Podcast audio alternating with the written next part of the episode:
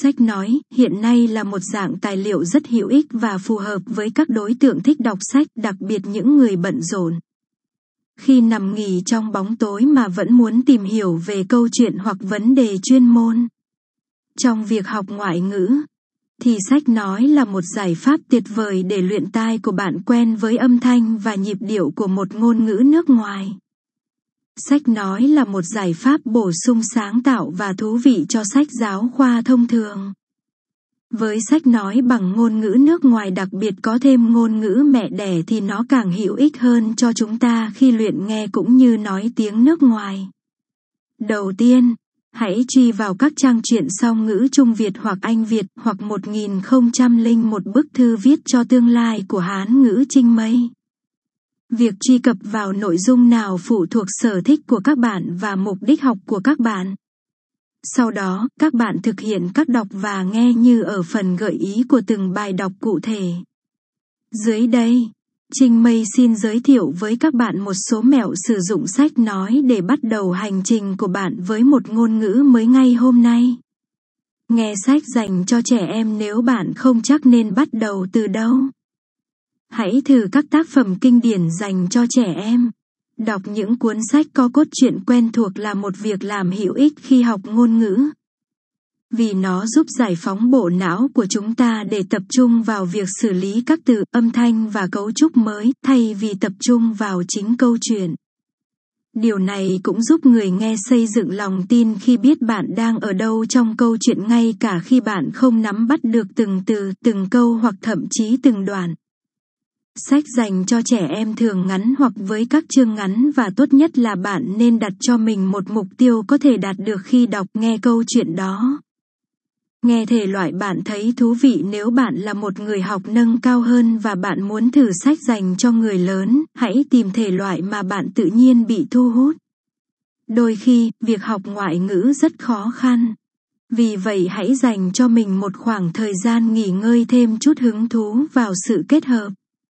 Điều đó khiến bạn có nhiều khả năng tiếp cận để chọn sách nói của mình hơn. Nghe chậm và đọc cùng một lúc nếu bạn muốn chắc chắn rằng bạn đang theo dõi câu chuyện cũng như xây dựng vốn từ vựng cho mình. Thì không có cách nào tốt hơn là vừa nghe sách nói vừa theo dõi nội dung cuốn sách.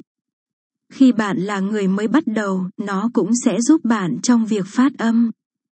Khi bạn bắt đầu ghép từng chữ cái lại với nhau như thế nào trong ngôn ngữ mới của bạn.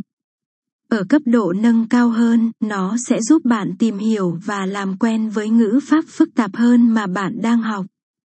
Đừng tra cứu từng từ thông thường, những cám dỗ khi bạn sử dụng bất kỳ ngôn ngữ mới nào dù bằng cách đọc nghe hay xem màn hình là tạm dừng và tra cứu mọi từ bạn không biết.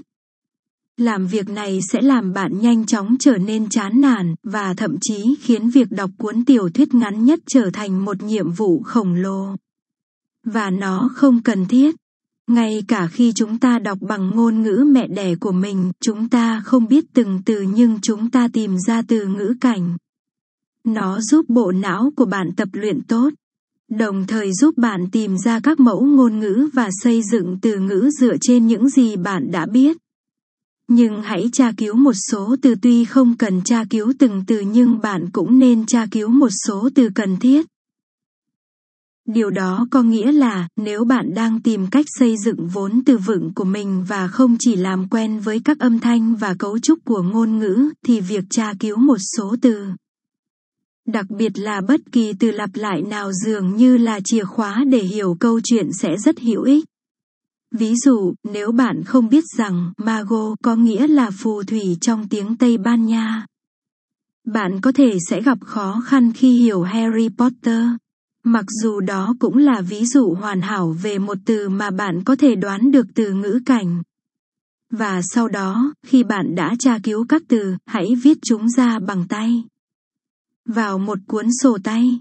Viết từ mới trên một mặt của tờ giấy và từ mẹ đẻ của bạn trên mặt khác. Thỉnh thoảng đọc qua danh sách này, ẩn mặt này hay mặt khác và tự kiểm tra. Có như vậy các từ này mới gắn bó lâu dài với bạn. Trong blog của Trinh Mây đã thiết kế các nút bấm để các bạn ẩn và hiện các nội dung câu chuyện theo ngôn ngữ khác nhau sẽ hỗ trợ cho việc ghi nhớ này. Tóm lại, sách nói trên bất cứ nền nào hoặc nay trên trang blog như của Trinh Mây là công cụ tuyệt vời không chỉ để trải nghiệm một câu chuyện mới mà còn để tương tác với câu chuyện đó theo một cách hoàn toàn mới. Hãy cho mọi người biết những mẹo trên giúp ích như thế nào đối với mục tiêu học ngoại ngữ của bạn. Đồng thời cũng cho mọi người biết thêm về kinh nghiệm học ngoại ngữ thông qua nghe sách nói trong phần bình luận bên dưới nhé. Chúc chúng ta thành công!